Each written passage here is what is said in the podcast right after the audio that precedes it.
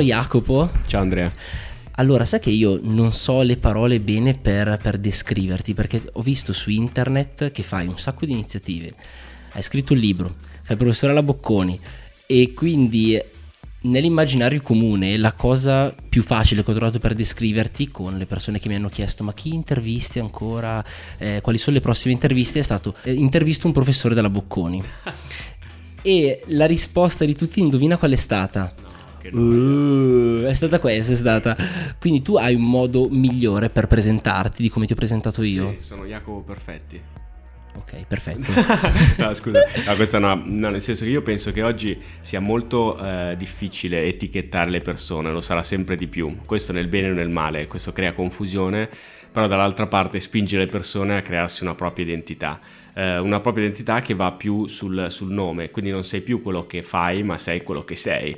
E questo ha sempre contraddistinto le persone più creative e interessanti che io abbia conosciuto, non che io lo sia il medesimo, però mh, parla, io ho eh, intervisto anch'io molto spesso persone che sono inventate il lavoro e tutte cadono in, questa, in questo problema, no? Ma tu cosa fai? Chi sei? E, mm, e, per esempio una volta avevo intervistato Luca Barcellona eh, che è questo calligrafo però fa anche rapper è, un, è, una persona creativa esplosiva molto anche un, un, grande professionista che è riuscito a costruirsi una sua professione che va oltre le etichette io diciamo che questa etichetta la cerco da quando ho 18 anni perché comunque è comodo, nel senso che non ti, non ti, nascondo che è imbarazzante tutte le volte che sono all'inaugurazione di una mostra, che io poi curo anche mostre, eh, o a una cena che tutti iniziano. Cosa fai? L'avvocato? Sì. Cosa fai? Il... Oppure con la mamma, la nonna, non esatto, so. No? ma cosa fai tu? Eh, io cosa faccio? No, partiamo dal presupposto. Ed è questo uno dei motivi per cui ho scelto di fare anche il professore della Bocconi, perché così me la cavo semplice, no? Quando uno vedo che negli occhi c'è un po' di confusione, dico, e poi insegno in, in Bocconi. Dice, ah, sei un professore professore della Bocconi. Faccio sì, sono, insegno, insegno in Bocconi, che è la cosa più semplice da, da spiegare. Quindi quando è ho vero, tempo spiego tutto, quando invece non ho tempo dico guarda insegno in Bocconi. Guarda, io in realtà non ti ho conosciuto in Bocconi perché è proprio lontano da me fare la Bocconi. Ma per il tuo libro, perché è girato qua in co-working, nel senso che me l'ha dato un mio caro amico, mi fa, oh leggitelo perché questo libro qua è bello, noi, noi ce li passiamo i libri che leggiamo, no? solitamente però sono tutti americani, nel senso che trovare dei libri italiani che siano veramente originali nel settore business, dico, e non quello romanzo, è molto difficile. E questo libro invece ci ha colpito tutti e si vede da dagli appunti, tutte le cose che abbiamo preso, perché queste non le ho preparate per l'intervista, proprio ah, così originalmente. È stato, è stato, consumato apposta così, no? Sì. E io leggo un attimo il retro di copertina perché dice delle frasi che tutti abbiamo sentito, che saremo tutti licenziati, non trovo lavoro, non avrò mai più un contratto a tempo indeterminato, centinaia di curriculum e zero risposte. Ecco, questa l'ho detta anch'io. Centinaia di curriculum e zero risposte l'ho detta appena sono arrivato a Milano anch'io, preso, scaricato giù tutte le mail, case di produzione, agenzie, inviato, zero risposte. E secondo te questo approccio qua deriva che cosa dalla scuola che non insegna effettivamente a inventarsi il lavoro, dalle università? Allora, ti Guarda, mia, eh, io ho questa newsletter settimanale di cui parlavamo anche prima ehm, dove ogni venerdì affronto un tema sul come inventarsi il lavoro, perché appunto il titolo del libro è Inventati il lavoro e parla di quello, non, non ci gira molto attorno. Eh, c'è secondo me un fattore culturale eh, di noi italiani, ma anche legato alla religione, eh, e faccio un, rap- un, parallelo fra la religione protestante e invece quella, quella cattolica. Nella religione protestante, se tu pensi a Enrico VIII, Enrico VIII cosa ha fatto? Voleva sposarsi il Papa non gli ha dato la, la, possibilità di divorziare e quindi cosa ha fatto? Ha fatto lo scisma, si è, si è slegato dalla Chiesa Vaticana e ha dato inizio alla, alla Chiesa eh, Anglicana, lo scisma, scisma, anglicano. E questo è esattamente il um, modo di vivere il lavoro, ma anche la vita del, del, della mentalità anglosassone, cioè io ci provo per le vie tradizionali, cioè chiedo al Papa ma se il Papa non mi dà la sua benedizione, non mi dà il suo benestare, io me ne frego, faccio uno scisma e mi sposo. Invece la, la, cultura nostra, anche religiosa, è un po' più penitente. Quindi cosa succede adesso per ritornare al tema del lavoro? Io mando un curriculum, ne mando due, ne mando dieci Poi nessuno mi risponde, quindi cosa faccio? Mi autoflagello, mi, mi, sento in colpa, dico che è colpa mia e quindi divento inattivo, che è la vera, il vero problema secondo me dell'Italia oggi, non è tanto la disoccupazione, perché quello può essere un'onda, ma è l'inattività, cioè queste persone che mandano 10 curriculum si deprimono e stanno a casa e non fanno niente.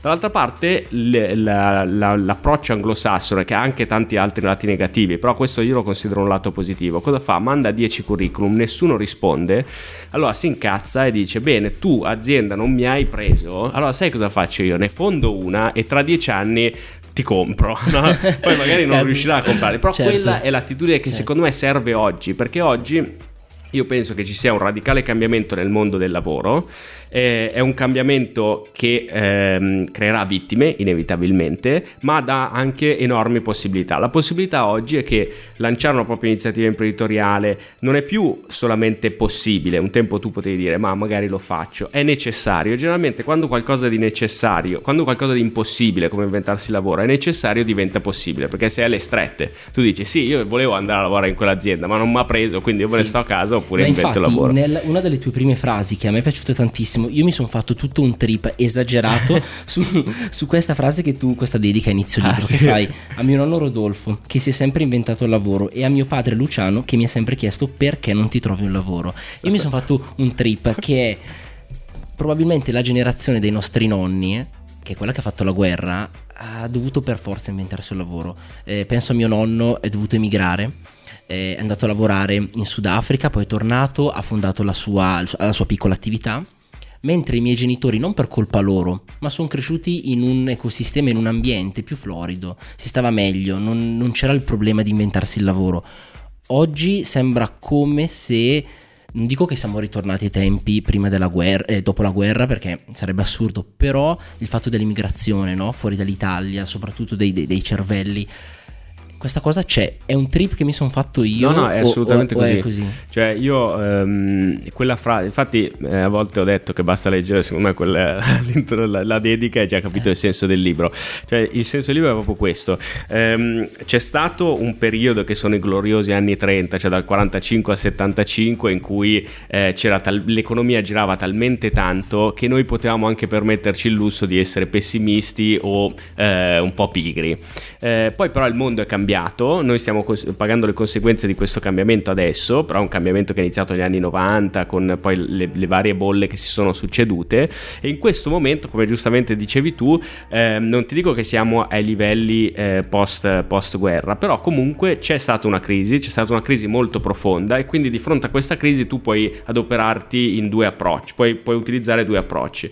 Un approccio che è quello che stanno scegliendo tutti i politici, chi ha già la, la cadrega, la sedia, che è quello di dire facciamo di tutto per portare il, le, il mondo, il, il mercato in, eh, in un modello pre-crisi. No? Quindi cerchiamo di tornare indietro. Beh, è un po' il modello anche che si sente da altre parti del mondo, però pensa a Trump. Sì, sì, sì. Great, no. eh, America, make, great, great, America Great Again. again. Eh. Sì, sì, c'è proprio quella mentalità lì, sì. che è una mentalità che è iniziata paradossalmente negli anni Ottanta, cioè questa idea di guardare sempre al passato quando si stava meglio, perché Reagan ha fatto la stessa cosa che ha fatto Trump, cioè quando Reagan è salito al potere l'ha fatto inneggiando agli, ai fasti degli anni 50, perché lui negli anni 50 era un attore che godeva di quel periodo storico e quindi c'era questo, questa grossa nostalgia per un passato, tant'è che Make America Great Again è uno slogan di Reagan. No?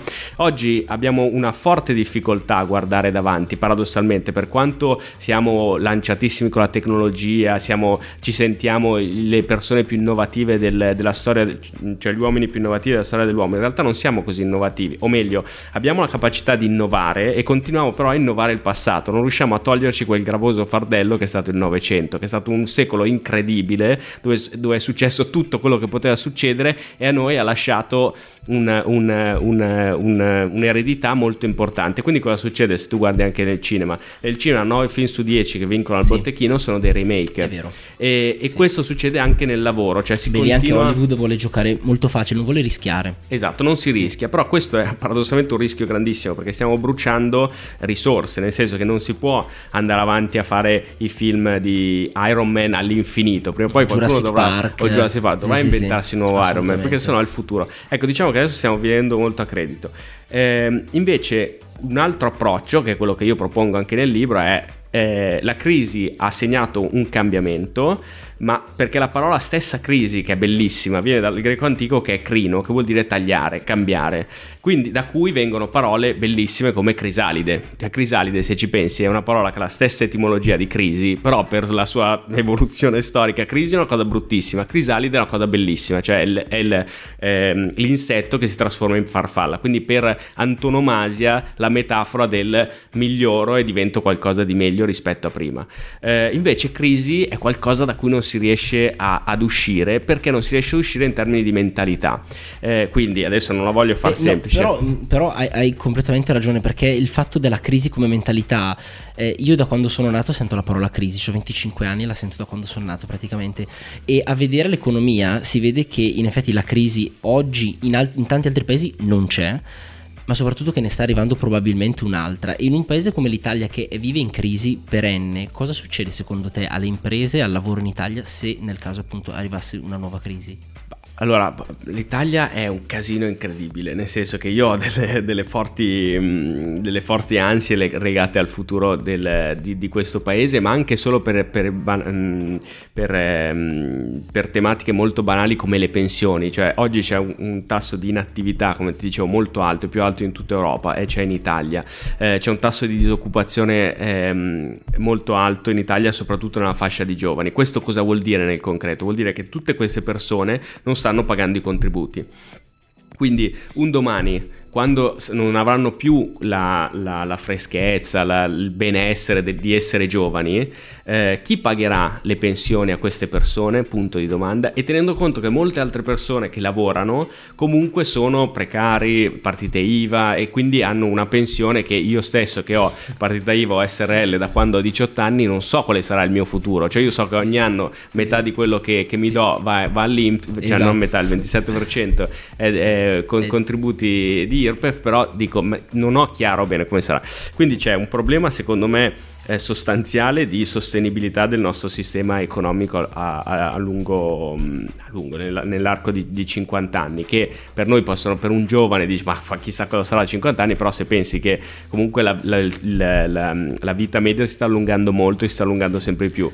L'Italia è un paese tendenzialmente di anziani, è sì, un tema Esatto, così. infatti a proposito di questo io vedevo una statistica in cui si vede per la prima volta la linea dei giovani sotto i 30 anni e la linea degli anziani, chiamiamoli così, sopra i 60 che si è incrociata, nel senso che sono più gli anziani, quindi è inevitabile, c'è stato il cosiddetto dead cross, no? Una volta che è stato fatto quello, poi è un bel problema, poi dopo se saranno più gli anziani. Però Parliamo anche di cose un pochino più belle, okay. perché il tuo claim del libro è sopravvivere alla fine del posto fisso e svegliarsi ogni mattina con il sorriso. Tu come fai a svegliarsi ogni mattina con allora, il sorriso? Allora, quella è una frase un po' mielosa di cui non sono che è stata voluta dal, dal, mio editor che ha fatto un lavoro eccezionale e alla fine ha detto, però dobbiamo metterci un po' di, di, di, di eh, entusiasmo, un po' di, di posit- esatto, eh? sì, un po' di, emozione e ha fatto quella.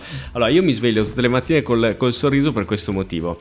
Eh, una delle cose che ho, che ho imparato eh, facendo l'imprenditore eh, e lavorando in proprio è questa, che è una cosa incredibile se ci pensi. Cioè, te la dico breve, poi te la spiego. I problemi rendono felici. Eh, e questo è un cambio di paradigma incredibile perché tu pensi, sei, sei, cresciuto con l'idea che il problema è una rogna, che il problema è una cosa difficile, che il problema è una cosa da evitare.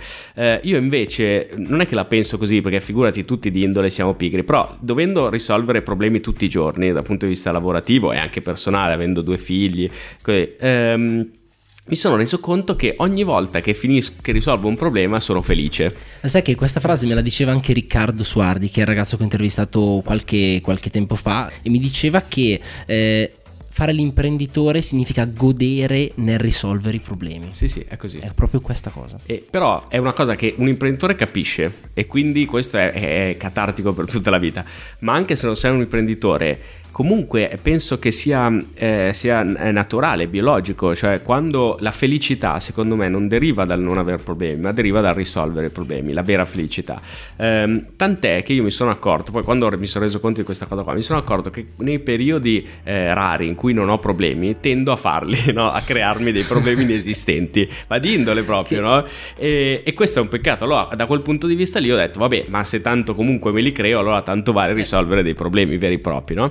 E, ed è, penso che sia anche questo il motivo per cui eh, fare, non so, volontariato eh, fa, renda felice, perché nel momento in cui tu contribuisci, fai qualcosa, hai dei problemi da risolvere, ti senti appagato perché arrivi a fine sera e dici ho risolto anche quel piccolo problema, però mi sento utile e quindi l'utilità genera felicità. Quindi per rispondere alla tua domanda, come mi sveglio ogni mattina col sorriso? Perché io ogni mattina mi sveglio e dico cosa, cosa risolvo oggi eh, e sono gasato. Poi ci sono alcuni momenti, purtroppo l'ecosistema fa tanto nel, nella sostenibilità del tuo sorriso, cioè la sostenibilità della felicità. Se tu sei in un contesto eh, dove ci sono persone che non, che non, sono entusiaste come te, che non ti stimolano, che cercano sì. di io, per esempio, il mio sorriso passa dopo mezz'ora e mi deprimo subito. È vero, sì, assolutamente. Però, ed è per questo che cerco sempre ecosistemi molto galvanizzanti, perché io ho bisogno di questa adrenalina. Sì, ma ne cerchi tanti, perché eh, quando ho letto appunto il tuo background, nel libro ne parli, eh, parli di fotografia, sei passato all'arte, eh, all'imprenditoria, hai scritto un libro, eh, professore, insomma hai fatto un sacco di cose e vedere che dal mo- sei partito anche, avevi anche un locale ho letto. Sì, eh, quando ero all'università, proprio, hai fatto un sacco di cose, però leggere no, che... Mh, ti sei occupato d'arte e poi invece hai fatto anche tutt'altro, per me è stato boom, nel senso wow, cioè quindi si possono fare veramente così tante cose. Sì. Qual è una delle prime cose che hai fatto? Allora, io ho iniziato a 17 anni a lavorare e adesso sono 37, quindi sono quasi sono 20 anni che lavoro, eh, come programmatore, eh, che è rimasta peraltro una mia enorme passione eh, io ho questa indole sfigatissima eh, per cui a me piace proprio programmare. Il mio sito per esempio lo rifaccio ogni sei mesi perché quando sono un po' eh, cioè è per me un po' come se non faccio quello faccio il sudoku. Cioè sono le due cose che mi, la mia anima molto molto sfigata.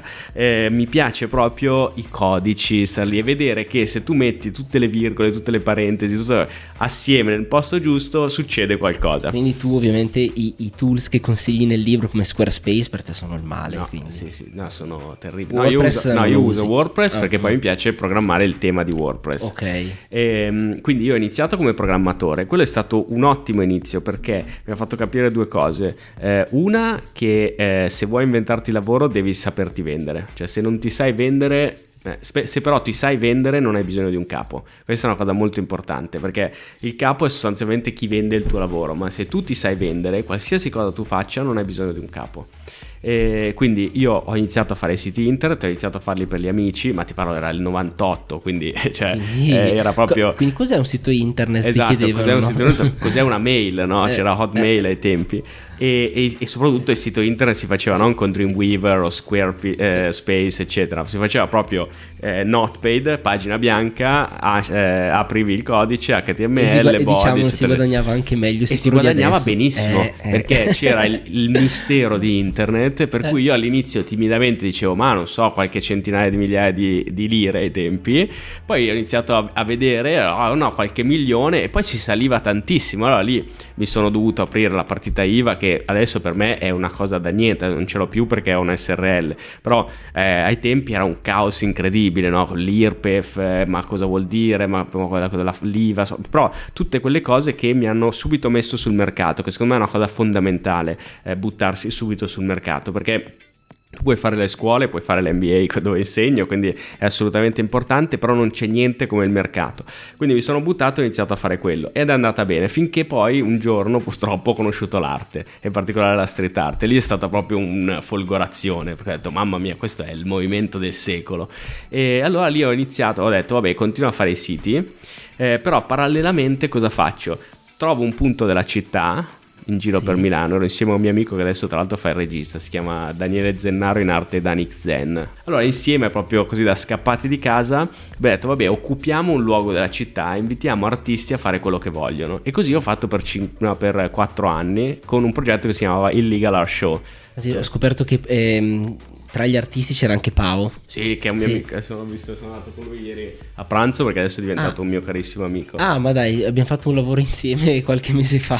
Ah, sì? Eh. sì, sì, sì, sì, sì. lui, l'ho conosciuto. lui l'ho conosciuto nel dicembre 2002 quando è venuta la terza edizione di, dell'Illegal Art Show e mi ricordo che è arrivato questa persona che aveva questo gigantesco pinguino in mano che sai che lui faceva. Sì, sì, quindi sì. Ho visto arrivare questi piedi con questo pinguino e quindi per, insomma, per quattro anni ho fatto questo progetto che è stato molto molto bello, mi ha causato un sacco di denunce, perché ovviamente essendo certo. il Legal Art Show, e quindi ho dovuto anche iniziare a cavarmela sulle denunce, cose. E poi ho avuto il locale.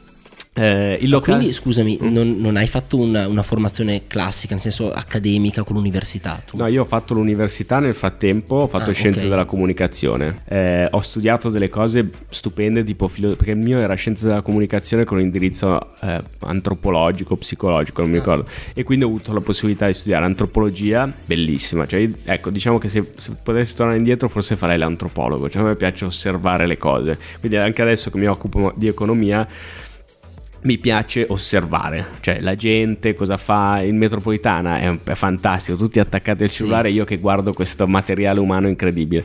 Ehm, filosofia, ho studiato inutilmente due, eh, due anni giapponese, eh, quindi ho fatto questa roba qui, è stato divertente, però nel frattempo lavoravo e avevo, eh, durante l'università avevo le mie attività come programmatore e poi facevo questa iniziativa che si chiama il Legal Art Show con un movimento che si chiama Taz Movement ispirato dalla, dalla filosofia di Hakim Bey che, che aveva pubblicato questo libro delle Taz cioè della Temporary Autonomous Zone cioè delle zone temporaneamente autonome e, mm, e con Daniele Zennaro appunto avevamo lanciato questo movimento artistico che poi faceva diverse iniziative fra cui il Legal Art Show e poi parallelamente insieme a Pao proprio ed altri amici abbiamo aperto questo spazio che era, si chiamava Saga Po che in greco, in greco- in greco vuol dire ti amo perché era la bellissima la- eh, gli italiani durante la, seconda, la prima guerra mondiale andavano in Grecia però mentre tutti andavano a fare la guerra loro andavano a rimorchiare e quindi erano diventati l'esercito Sagapo.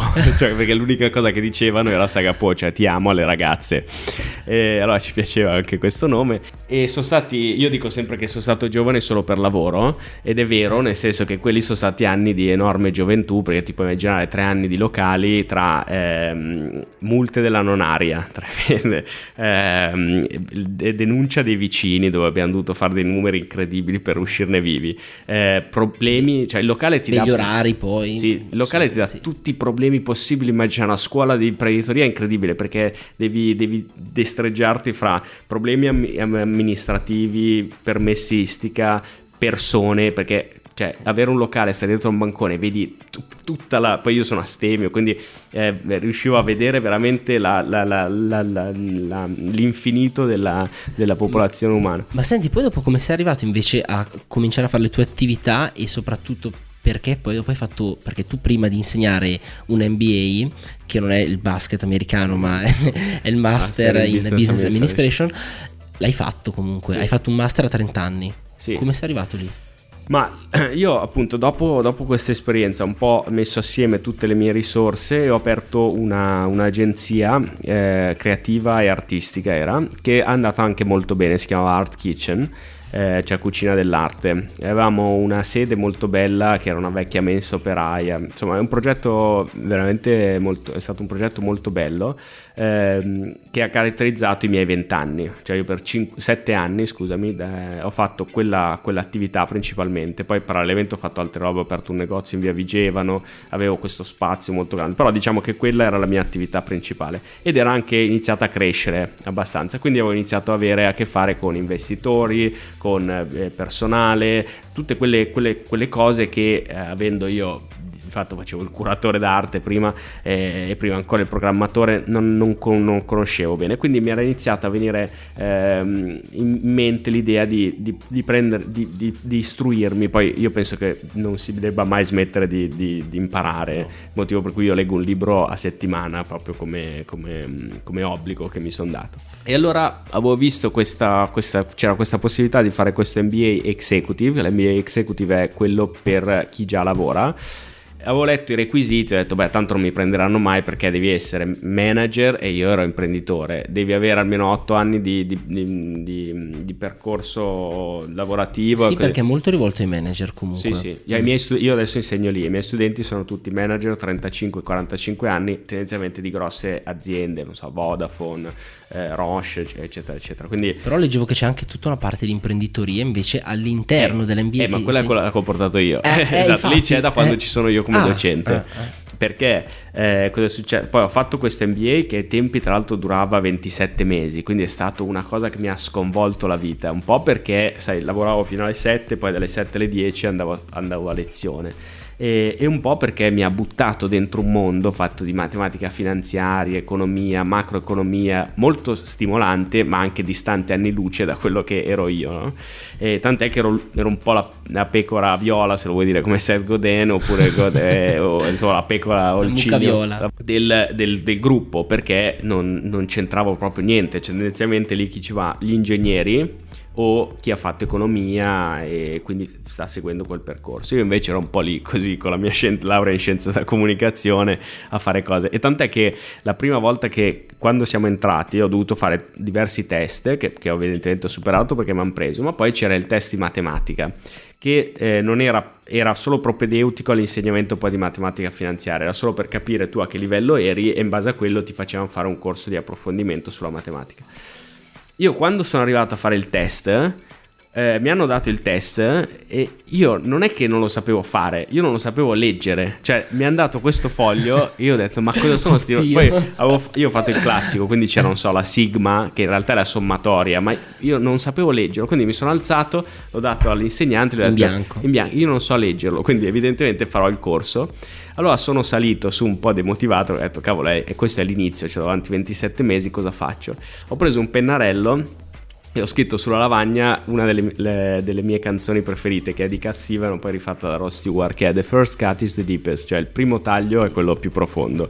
E quindi ho detto ok più basso di così non si può andare perché qui non parlo neanche la lingua cioè non l'inglese l'italiano ma proprio non riesco a leggerlo quindi ho detto da qui posso solo salire ed effettivamente poi sono salito, nel senso che poi mi sono messo a studiare la matematica, ho fatto le mie cose e sono finito a fare il, il, professore lì. Quindi ovviamente non insegno matematica finanziaria che non saprei neanche da dove iniziare, però insegno, non so, business model e così, quindi eh, è stata una bella, una bella sfida. Però cosa è successo? Quando poi ho finito eh, l'MBA, nel frattempo mi ero studiato il mercato dell'MBA, perché come, come ti dicevo, essendo io proprio di indole imprenditore, se faccio un investimento voglio anche un ritorno e quindi ho detto fatto un investimento importante perché ai tempi costava, se non sbaglio, 35-40 mila euro il, l'MBA, ho detto in qualche modo ci devo tornare, quindi fammi sì. capire com'è questo mercato del, del, del, dell'MBA, dell'educazione. E ho scoperto che partendo dall'America, dove è nato un po' l'MBA, un tempo l'MBA veniva fatto per far carriera all'interno dell'azienda, adesso che poi il, par- il paradigma è cambiato, il 25% delle persone che fa l'MBA,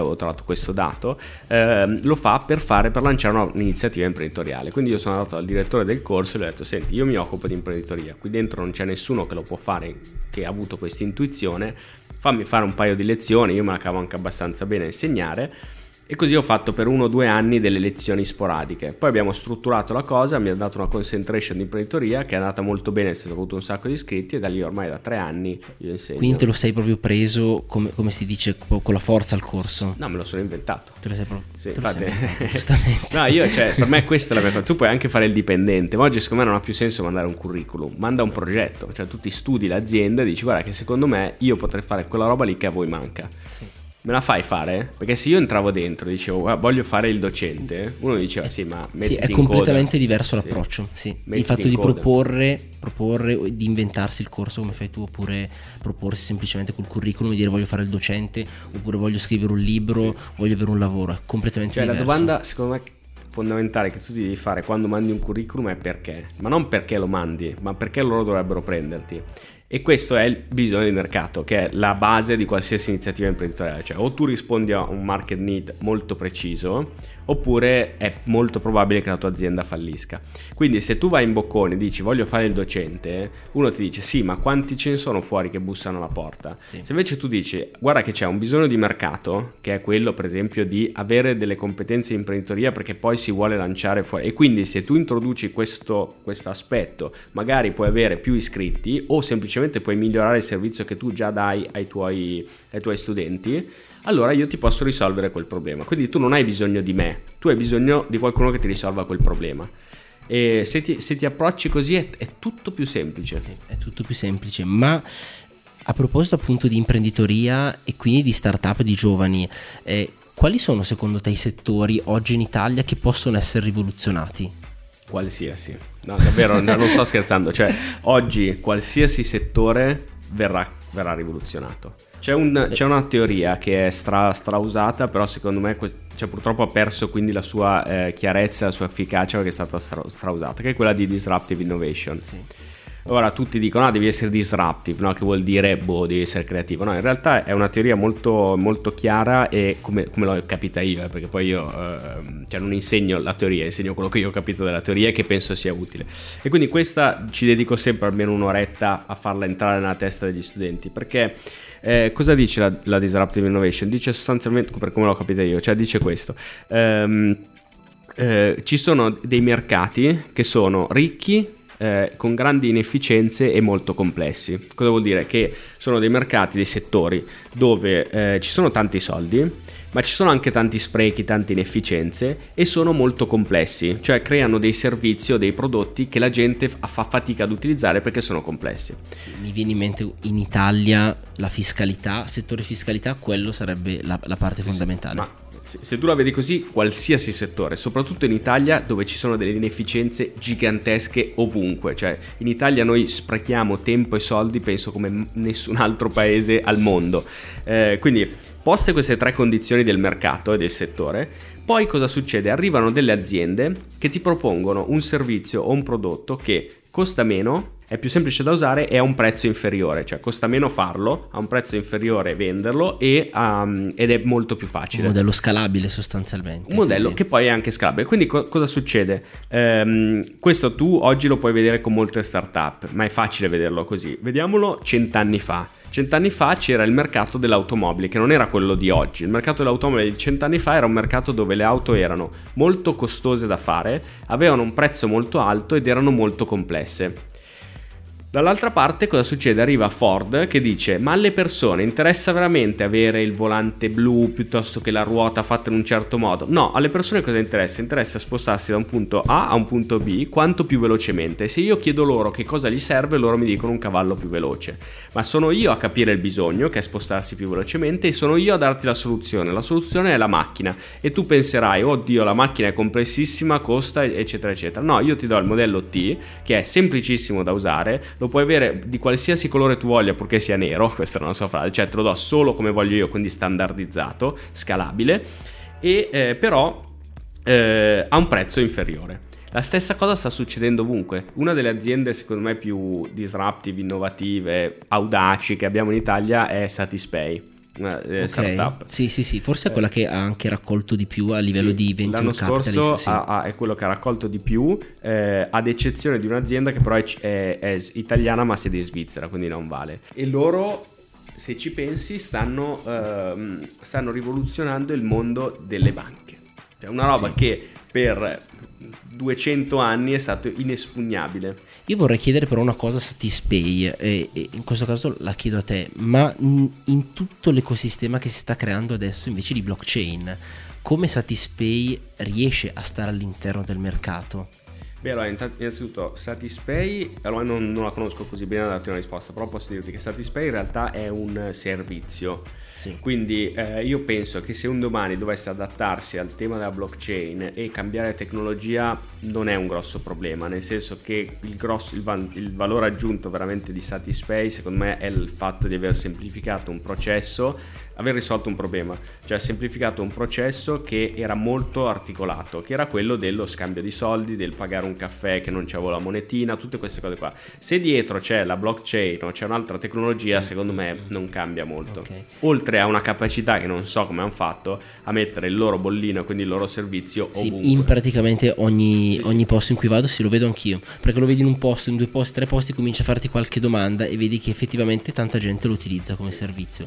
Invece sempre settore blockchain, cosa ne pensi riguardo questo in Italia? Perché all'interno del libro parli di non essere un eh, early adopter, no? O comunque un, uno dei primi a portare una tecnologia imprenditoriale, perché subisci tutte delle, delle, delle sfortune che, sono, che, subiscono solo i primi, cioè sostanzialmente non essere il MySpace della situazione, sì. no? E il settore blockchain come lo vedi invece? Siamo agli inizi o secondo te è già esploso e No, allora Quindi... il settore blockchain secondo me è, è, il futuro, cioè il settore, diciamo, la tecnologia, tecnologia blockchain, perché sì. il, bello della, della, blockchain è che può essere applicata a qualsiasi, ehm, a qualsiasi settore. Ora io ti rispondo con la mia, con la mia indole d'antropologi- d'antropologica, cioè d'antropologo, eh, che era lo stesso motivo per cui eh, 12 anni fa, no di più, 15 anni fa mi sono avvicinato alla street art. Um, la street art è secondo me il movimento uh, che più rispecchia l'epoca che stiamo vivendo. Quindi un domani quando si parlerà di arte e si parlerà di movimenti artistici di inizio secolo si parlerà di street art. Su questo sono, lo metto la mano sul fuoco ehm, la, te- la, blockchain è la tecnologia che più rispecchia l'epoca che stiamo vivendo. Quindi è quella su cui io mi sentirei di investire. Perché? Perché è, è, è coerente con i, con i tempi che stiamo vivendo, quindi con le opportunità che abbiamo, ma anche con la mentalità e la cultura che abbiamo. La blockchain è qualcosa che può essere applicato a tutto, dalla tracciabilità, e per esempio ci sono, eh, io ho, mm, ho, invitato più volte a parlare in bocconi eh, il responsabile blockchain di IBM che ci raccontava il loro servizio legato alla supply, supply chain, quindi alla, ehm, alla, alla, alla alla fornitura dei, dei materiali ehm, che hanno, hanno cambiato e l'hanno messa tutta su tecnologia blockchain. Cosa vuol dire? Questo ha accelerato tutti i processi perché tu immaginati un, un, percor- un sistema di blockchain di eh, consegna di materie prime che devono girare 7-8 porti prima di arrivare al punto di arrivo. Sentivo appunto che anche Carrefour l'aveva implementato, non so in che modi, in che termini, se effettivamente conviene attualmente all'utilizzo di oggi, però anche Carrefour sentivo che, sì. che l'aveva cioè, applicato. Secondo me è il... cioè posto che ci sono dei, dei mega trend che sono uno la complessità, quindi tutto è molto più complesso, quindi devi far fronte a questo con una tecnologia che possa semplificare le cose. Due, la consapevolezza, cioè la gente eh, è sempre più consapevole che qualsiasi prodotto, questo microfono, ha un prima e un poi, cioè è stato prodotto da qualche parte e finirà da qualche parte. Che questo è un cambio di, di mentalità enorme che potrebbe mettere eh, fine, spero, al, al, tema del consumismo. Cioè il consumismo ti ha sempre abituato a dire consuma questo, non pensare dove andrà a finire, non pensare come è fatto, quindi non pensare se è stato fatto sfruttando i lavoratori piuttosto che prendendo delle materie prime che non potevano, chi se ne frega, e non pensare dove andrà, cioè non pensare che in mezzo all'oceano c'è un vortice di plastica, eccetera, eccetera. Tu consumalo e non rompe le palle, io te lo do al minor prezzo possibile e tu sei contento. Possibilmente cambialo anche spesso. Esatto, e se sì, non sì. lo cambi, te lo facciamo rompere rompere te lo, facciamo rompere noi perché mettiamo la, la, l'obsolescenza l- programmata. L'obsolescenza programmata, no? Quindi il tema adesso invece la gente sta diventando sempre più consapevole. La blockchain va in questa direzione perché grazie a dei sistemi di tracciabilità c'è un progetto molto bello che si chiama eh, l'avevo studiato perché anch'io mi, mi vorrei, vorrei, cimentare. Beh, diciamo che io faccio un po' il parallelismo, anche se non l'ho vissuta perché ero troppo giovane, però eh, il fatto delle bolle, come è successo con la bolla delle dot com, come è successo col bitcoin, da quello poi dopo ne nasce la tecnologia. Esatto, cioè sono due, due, due aspetti molto e anche differenti. i programmatori di blockchain, secondo me, si avvicinano al costo dei programmatori di siti internet di vent'anni sì, fa. Sì. Infatti una, una, mh, bisogna fare un distinguo molto importante. La bolla delle dot com non è stata la bolla di internet, è stata la bolla delle start-up legate a internet. internet. Ma internet è andato avanti, internet era la tecnologia di riferimento e lo è ancora. Adesso c'è stata la bolla dei bitcoin, dove io fra l'altro ci ho perso anche un po' di soldi, però ehm, e però quelli erano i bitcoin, non era la blockchain, cioè i bitcoin stanno, utilizzano tecnologia blockchain, ma non sono la blockchain. Invece adesso molto spesso quando si parla di blockchain c'è un po' questo fraintendimento, sì, ma sì. sono due cose differenti, cioè uno è il prodotto di un altro, ma quindi io penso che il futuro sia utilizzare la blockchain esattamente come si usa internet, cioè internet la usi per tantissime cose e la blockchain la utilizzerai per tantissime cose. E invece sui finanziamenti, perché in Italia c'è sempre questo problema dei finanziamenti per le start-up, si sente quando ne parli, vai agli eventi, parli con i founder delle start-up, il problema finanziamenti si sente, si certo. sente tanto qua in Italia rispetto che in Germania in Francia che sono molto più alti. E in questo la blockchain può aiutare con le ICO e tu cosa ne pensi di questo e degli investimenti in generale in Italia? Allora, partiamo dalle ICO. Le ICO secondo me sono adesso temo che sia un po' passata quell'onda di entusiasmo. Quell'hype. Eh, tu non so se conosci o hai mai intervistato i ragazzi di Friends. No, però sono sulla lista di, de, dei eh. ragazzi che vorrei conoscere perché... Eh. Allora, Cecilia, che è una delle tre founder di cui racconto la storia anche nel libro, adesso siamo anche diventati amici perché viene spesso in bocconi. Ehm, allora, a parte essere la persona, la ragazza, l'imprenditrice più tosta che abbia mai conosciuto, ma davvero è una, una macchina da guerra dell'imprenditoria. E soprattutto loro hanno un, un non so se Friends durerà non durerà, ma, ma è eh, io penso che dopo Satispay ci metterei Friends, perché Friends è sicuramente meno innovativa dal punto di vista del servizio che propone, perché poi alla fine fa delle campagne marketing però loro il modo in cui lo fanno non hanno uguali, ma da qualsiasi punto di vista, cioè se tu guardi, forse ci sono sul loro sito, come, ehm, come reclutano le persone con cui lavorare, fanno delle cose assurde, tipo ehm, fanno dei contest per cui chi, chi, non so deve essere il loro prossimo eh, marketing manager o il, il, commerciale che deve vendere, mi ricordo che gli avevano fatto come sfida quella di farsi offrire un gelato, oppure di vendere un'app a una nonna, tutte queste cose qua.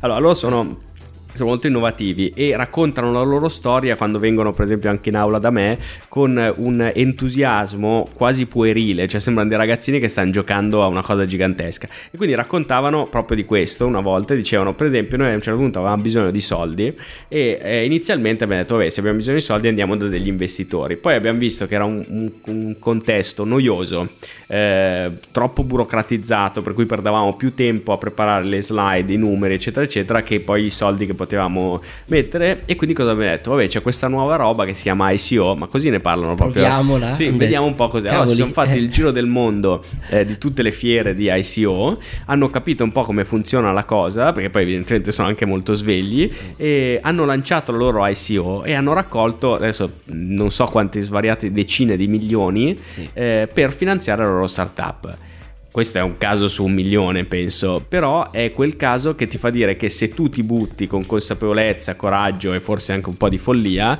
ehm, hai la possibilità di raccogliere molti più fondi rispetto alle vie tradizionali. Ehm, quindi sicuramente l'ICO può essere una, una, un, una forma, non, non, è così semplice, nel senso che adesso loro penso che si siano strutturati anche per fare consulenza su questo. Ok, sì, perché io leggevo addirittura che era parecchio complicato e che costava molto soprattutto, che si partiva insomma dai 100.000 euro, 200.000 euro in su, solo per creare una campagna. Sì, Penso di sì. Mm. Questo, se, se mai l'intervisterai, lei ti potrà dire nel dettaglio come, come, si fa. Invece, il tema degli investimenti in Italia è ridicolo. Cioè, beh, parliamoci fuori dai denti. Cioè, gli investimenti in startup in Italia sono ridicoli. Ma l'Italia è ridicola per le startup, cioè, proprio per, per dirla nero su bianco. Se ieri mi stavo leggendo questo bel report fatto da Startup Genome, Startup Genome, ehm, 242 pagine di report dettagliatissimo sul tema delle startup nel mondo. Se tu apri il PDF e non te lo vuoi leggere tutto, quindi dici vabbè sono in Italia, fammi scrivere cerca Italia, Italy, non viene fuori, cioè l'Italia non c'è nel report di 242 pagine.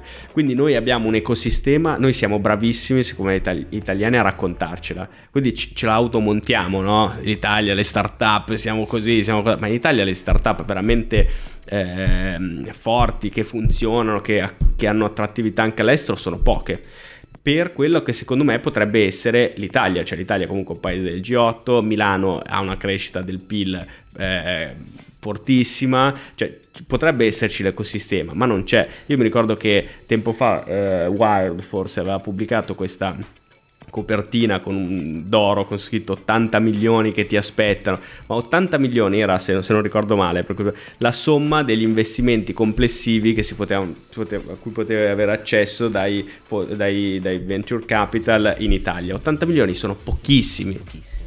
Per, le, cioè per, tutto il paese sì. sono nulla quindi il tema del cioè qui in Italia se raccogli un milione e mezzo finisci, finisci sulla, sulla, stampa è una cosa, una cosa importante però no, eh, non è niente. E per le tue iniziative tu fai eh, come fai? Nel senso prendi dei finanziamenti eh, oppure cerchi altri modelli di business? Cioè in un ecosistema così complicato effettivamente come stai descrivendo mm. di startup, lanciare le iniziative perché sul tuo sito ci sono tutte le iniziative che stai sì, facendo, passate, presenti, eh, poi ti chiederò quelle future. Eh. come fai tu invece a destreggiarti Ma in allora, questo io, mondo? Io mi destreggio così. Ehm io penso che dall'altra parte, per non fare solo il lamentoso che si lamenta l'Italia, l'Italia è un ottimo contesto dove lanciare un MVP, cioè un minimum viable mm. product. Eh, perché? Perché è un paese, Milano scusami, non tanto l'Italia, Milano è una città relativamente piccola che ha comunque una velleità da metropoli, nel senso che comunque ci sono dinamiche, le cose succedono, accadono, eccetera, eccetera. E quindi il mio consiglio generalmente è parti da Milano, testa il mercato qui, fai una marea di test di prodotto, vedi come va, poi se effettivamente la cosa funziona, vai a cercare i fondi all'estero, vai a cercare i fondi a Londra, vai a cercare i fondi a Parigi, vai a cercare i fondi eh, a Berlino. Vai...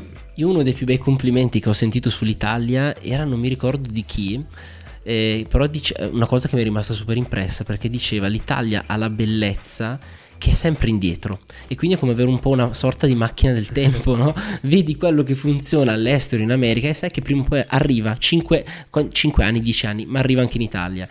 Eh. Questo purtroppo è, è, stato secondo me quello che ha ucciso la creatività italiana, è verissimo. Eh, se tu però unisci questa cosa qua all'indole un po' pigra di noi italiani è la fine. Perché cosa è successo? Negli anni 60 l'Italia era veramente un paese avanti, cioè c'era Fellini, c'era, eh, sì. c'era Cinecittà poi cosa è successo? C'erano le, le, le, canzoni. Poi cosa è successo? Qualcuno ha capito questo giochino qui che mi hai appena detto. E quindi cosa ha detto? Senti, ma cosa stiamo qua a far fellini? Facciamo così. Andiamo in America. Capi- o a Londra, se erano un po' più pigre andavano a Londra. Se no, vediamo cosa succede lì. Torniamo qui e lo rifacciamo. Quindi le canzoni cosa sono? Non sono più le canzoni originali, ma sono eh, Stand By Me rifatta da Celentano, no? Ehm, eh, sì, perché poi è un meccanismo che si autoalimenta di un cane che si morde la coda perché continuava a rimanere indietro facendo così. Sì, siamo finiti da essere eh, i, quelli che tiravano avanti la, la creatività e la, anche l'imprenditoria, perché noi negli anni 60 avevamo Olivetti, avevamo Mattei, cioè avevamo delle veramente eravamo quelli che, che, venivano copiati. Poi a un certo punto, per tutta una serie di cose che possono andare dalla guerra fredda alla indole pigra del, dell'italiano, la cosa si è invertita e noi adesso scimmiottiamo la Silicon Valley. E questa è una cosa che mi dà un fastidio incredibile ed è il motivo per cui io non riesco a entrare nell'ecosistema startup italiana. Perché mi dà fastidio questo tema qua. Cioè dico, ma perché dobbiamo scimmiottare la Silicon Valley eh, senza neanche ovviamente saperlo far bene? Perché, ma, ma per il semplice fatto che non, imitare non, non va bene. Cioè può può andare bene all'inizio, ma poi devi trovare una tua dimensione e invece il valore che abbiamo qua in Italia lo diamo per scontato e non lo valorizziamo. E, e, quindi facciamo gli hackathon, facciamo appunto Startup Italia, sì. facciamo tutta una serie di cose che vanno in quella direzione, ma poi in realtà ci dimentichiamo la nostra cultura, la nostra indole che invece potrebbe essere il nostro valore aggiunto. Mentre invece per trovare più iniziative tue, più cose su di te. Ho cercato e sei un po' assente no? sui social network. Però ho visto che hai una newsletter e ho sentito che ci tieni tantissimo a questa. Allora, Come mai questa decisione? Ma io, eh, diverse cose. Uno, io non sono una persona mm, proprio da social media, cioè sono una persona che ci mette tanto a pensare, eh, non ho il pensiero veloce. Sai che c'era quel bellissimo libro Pensiero lento, pensiero veloce. Io ho il pensiero lento, cioè a me piace riflettere sulle cose, eh, devo capirle, voglio... E, e, e, voglio essere così, cioè non è che eh, uno dice sì, però i tempi sono altri, no, invece voglio essere così. Io penso che i social network siano, stiano per certi aspetti distruggendo il mondo, cioè ci sono personalità da Trump a Elon Musk che utilizzano i social network come se fossero il loro diario privato e questo sta creando dei, dei disastri giganteschi. Cioè Elon Musk che scrive su Twitter che vuole eh, ritirare le, le azioni del, della Tesla ha delle conseguenze inimmaginabili perché ci sono milioni di persone che, che, ti vedono. Trump che scrive le sue battute sui vari leader del... non è possibile, cioè è un mondo che non funziona così. Quindi un po' c'ho questo, questo, questo, questo approccio negativo. No? Poi sono sempre più veloci i social network perché se prima pubblicavi l'album delle vacanze su Facebook, oggi sulle storie di Instagram che devi pubblicare esatto. ogni ora. Esatto, e quindi io non riesco a stare a quella velocità, non ci riesco a stare e non voglio neanche starci. Cioè io sono purtroppo eh, molto legato alla qualità, che oggi è un tema che viene... viene sì, devo... è il tema qualità-quantità, vero, che è super eh, sì, cioè, oggi. oggi. è tutto quantità, devi, devi scrivere una marea... Io non... Uh, per dirti come, come, sono poi anche un po', un po' maniaco, quando mi ero... Io vorrei... Se c'è un social network che mi piacerebbe usare è Twitter eh, dove però ho 300 follower, non mi segue nessuno, io ci provo ma non è molto... Eh, però prima di buttarmici, cioè non mi sono ancora buttato, però dico, se, se, se, quello dove mi troverei forse più agio è, è Twitter. Prima di buttarmi ho studiato un po' di persone che in Italia hanno tanti follower, ho detto fammi capire cosa... E, e, ho visto che le persone che hanno mediamente 20-30 mila follower... Ehm, pubblicano, hanno pubblicato magari anche 80 o 100 mila eh, tweet Quindi mi sono messo lì con la calcolatrice e ho detto ma quanto ci metti nell'arco di due anni a pubblicare 80-100 mila tweet? Eh, ci metti tantissime ore, io sono un maniaco sul, sul, tempo, qualsiasi cosa faccio me la segno, per cui quel libro lì che hai in mano mi è costato 250 ore. Ah, Quindi ho detto, eh, ho detto, cavolo, se, se, io devo, che se ci pensi non è 250 ore? Esatto. Non... Sì, non è, non è, tanto, perché ehm, io ogni anno ho questo Excel dove vedo tutti i progetti, perché lavorando in proprio il tempo è la cosa più preziosa sì, che hai, perché se tu sbagli investimento del tempo nessuno ti paga. E quindi io segno qualsiasi cosa faccia. Motivo per la quale io quando ero dipendente per fare una cosa ci impiegavo il triplo eh no, di certo. quanto ce ne impiego adesso invece da, da libro professionista. No? Sì, per forza. Sei tu, sei eh. tu e il tuo tempo. Sì, sì, e quindi ho detto, cavolo, per scrivere 8000, 8000 tweet, anche solo che ci metto un minuto l'uno, tra che lo trovo, lo penso, lo faccio così, sono 80.000 minuti. Io in 80.000 minuti scrivo un sacco di libri, allora preferisco scrivere libri. Adesso ho trovato una via via di mezzo, ho aperto un blog quotidiano. Ah, ok, questo non lo sapevo. jacopoperfetti.com slash blog. Ok, semplice. Ogni giorno eh, pubblico un post eh, di massimo 200 parole, perché l'altro mio problema è che sono un po' prolisso, quindi ho voluto così. Beh, però il libro, scusami, eh, il libro non è prolisso per niente, anzi... Perché l'ho scritto in inglese. È... Il libro l'ho scritto, l'ho scritto, in inglese e poi l'ho tradotto in italiano. Perché c'è anche la versione inglese? Eh, no. Sì, nel mio computer e basta. ah, proprio. Sì, sì, io l'ho scritto in inglese perché ehm, ho questo problema di allungarmi un po'. L'inglese lo, lo, parlo, lo conosco, ma non così bene come l'italiano. E quindi eh, imparando da. Um, Samuel Beckett, che lui era irlandese e però viveva a Parigi e lui ehm, ha detto ho iniziato a scrivere le mie opere in francese perché così riuscivo a essere più conciso. Allora ho detto va bene, però io scrivo in inglese così riesco a essere più conciso. E infatti quel libro lì è il frutto di questa questa operazione. Beh sì, anche perché eh, eh, alla fine in inglese è Fired, che tu hai pure un... Esatto, un... io ho un, ho un, progetto che si chiama Fired, sì. che è, infatti quel libro lì funzionato, sarebbe funzionato molto di più in, in, inglese, perché Fired è esattamente quello che rappresenta quell'immagine che c'è in copertina, c'è una fiamma che sorride. Sei stato licenziato... Sei stato licenziato, che figata. Cioè è, l- è, l'inizio di qualcosa di nuovo e di molto entusiasmante. E comunque molto schematico. Ci sono, sì. tra l'altro, la cosa... Eh, secondo me più utile che magari a tanti invece magari la skippano è il toolbox sì. cioè quello è io qua ce li ho tutti segnati toolbox ma perché ci sono un sacco di siti internet e chi non l'ha preso quei pochi che non l'hanno preso e che non l'hanno letto il tuo libro prendetelo solamente per i toolbox perché ci sono un sacco di, di, di, strumenti utili per i siti internet per chi fa il freelance sul tempo eh, Insomma. Sì, oggi, cioè quello che dicevo un po' prima, cioè, oggi eh, si riesce a uscire dalla mentalità eh, molto gravosa e pesante del lavoro in Italia, dove tutto è complicato, tutto è costoso, tutto, eh, tu puoi veramente utilizzare degli strumenti online che ti permettono di fare un test di mercato, cioè di dare una possibilità alla tua idea con 100, 200, magari 1000 euro. Ehm, però devi, devi conoscerli infatti li ho messi lì, sono più di 200 gli strumenti che cito all'interno del libro, ma che strumenti che ti permettono di fare il tutto, dal gestire la contabilità, all'avere un sito internet, al fare una ricerca di mercato, registrare il tuo marchio, registrare la tua idea, tutte queste cose qua le trovi dentro. Prossimo libro? Ne ho sei. Allora, io innanzitutto questo è il mio quarto libro. Eh, adesso eh, mi, mi, piacerebbe molto ehm, scrivere, cioè ho, ho, diversi libri nella mia cartellina, però per la prima volta, eh, come ti dicevo, ho cambiato un po' paradigma, cioè prima cosa facevo? Tante idee in testa, le tenevo, andavo due settimane di isolamento in montagna, mm-hmm. scrivevo il libro per due settimane, lo consegnavo alla casa di, di eh, publishing house e il libro usciva. Eh, ed era questo approccio che io chiamo approccio Zaratustra, cioè Zaratustra, sai, il Zaratustra sì, sì, di Nietzsche cosa ha fatto? È stato chiuso in una grotta per tutta la sua esistenza, poi esce e dice ok sono illuminato, ho il, ho il pensiero, vado e lo diffondo fra le persone e quello che, che, che succede è che non trova eh, orecchie per la, sua, per la, sua, bocca, cioè nessuno lo vuole ascoltare. Eh, quindi adesso ho cambiato un po' l'approccio, cioè libri ce li ho, ne voglio scrivere, però prima voglio, voglio scrivere tanto online, motivo per cui ho fatto questo blog, che tra l'altro... Eh, perché blog come concetto è un po'... Ehm, è, inizi, è, inizi, 2000. Esatto, inizi è, 2000, dove tra l'altro secondo me se si fosse fermato internet in quel periodo lì era perfetto, perché c'era... Rivoluzionario, non esatto, commerciale. Non c'erano era, queste calamite gigantesche tipo Facebook che hanno attratto, che hanno attirato tutti dentro, cioè era sì. veramente libera, infatti Beh, io ho una grossa nostalgia di internet. In sì, sì, sono proprio delle calamite, leggevo che il traffico di Netflix solamente per i video occuperà non so che percentuale assurda, solo Netflix eh certo. per i video, sono delle calamite incredibili. E quindi cosa però, eh, posso, sapendo che il blog è un po' vintage, ehm, il mio blog lo pubblico anche tutti i giorni sul mio canale Instagram che è Jacopo Perfetti, eh, sul mio Twitter che è Jacopo Perfetti e ogni tanto su LinkedIn dove mi trovo molto bene, molto bello e ogni tanto anche su Facebook anche se Facebook, Facebook lo vorrei chiudere sì, a breve mm. anche perché tra l'altro se su Instagram e su LinkedIn ho un feedback ho delle interazioni, dei like, dei commenti cioè su Facebook mi sembra proprio che ci siano sì, che è la cosa peggiore che uno mette una cosa, un like. A me capita, metto un like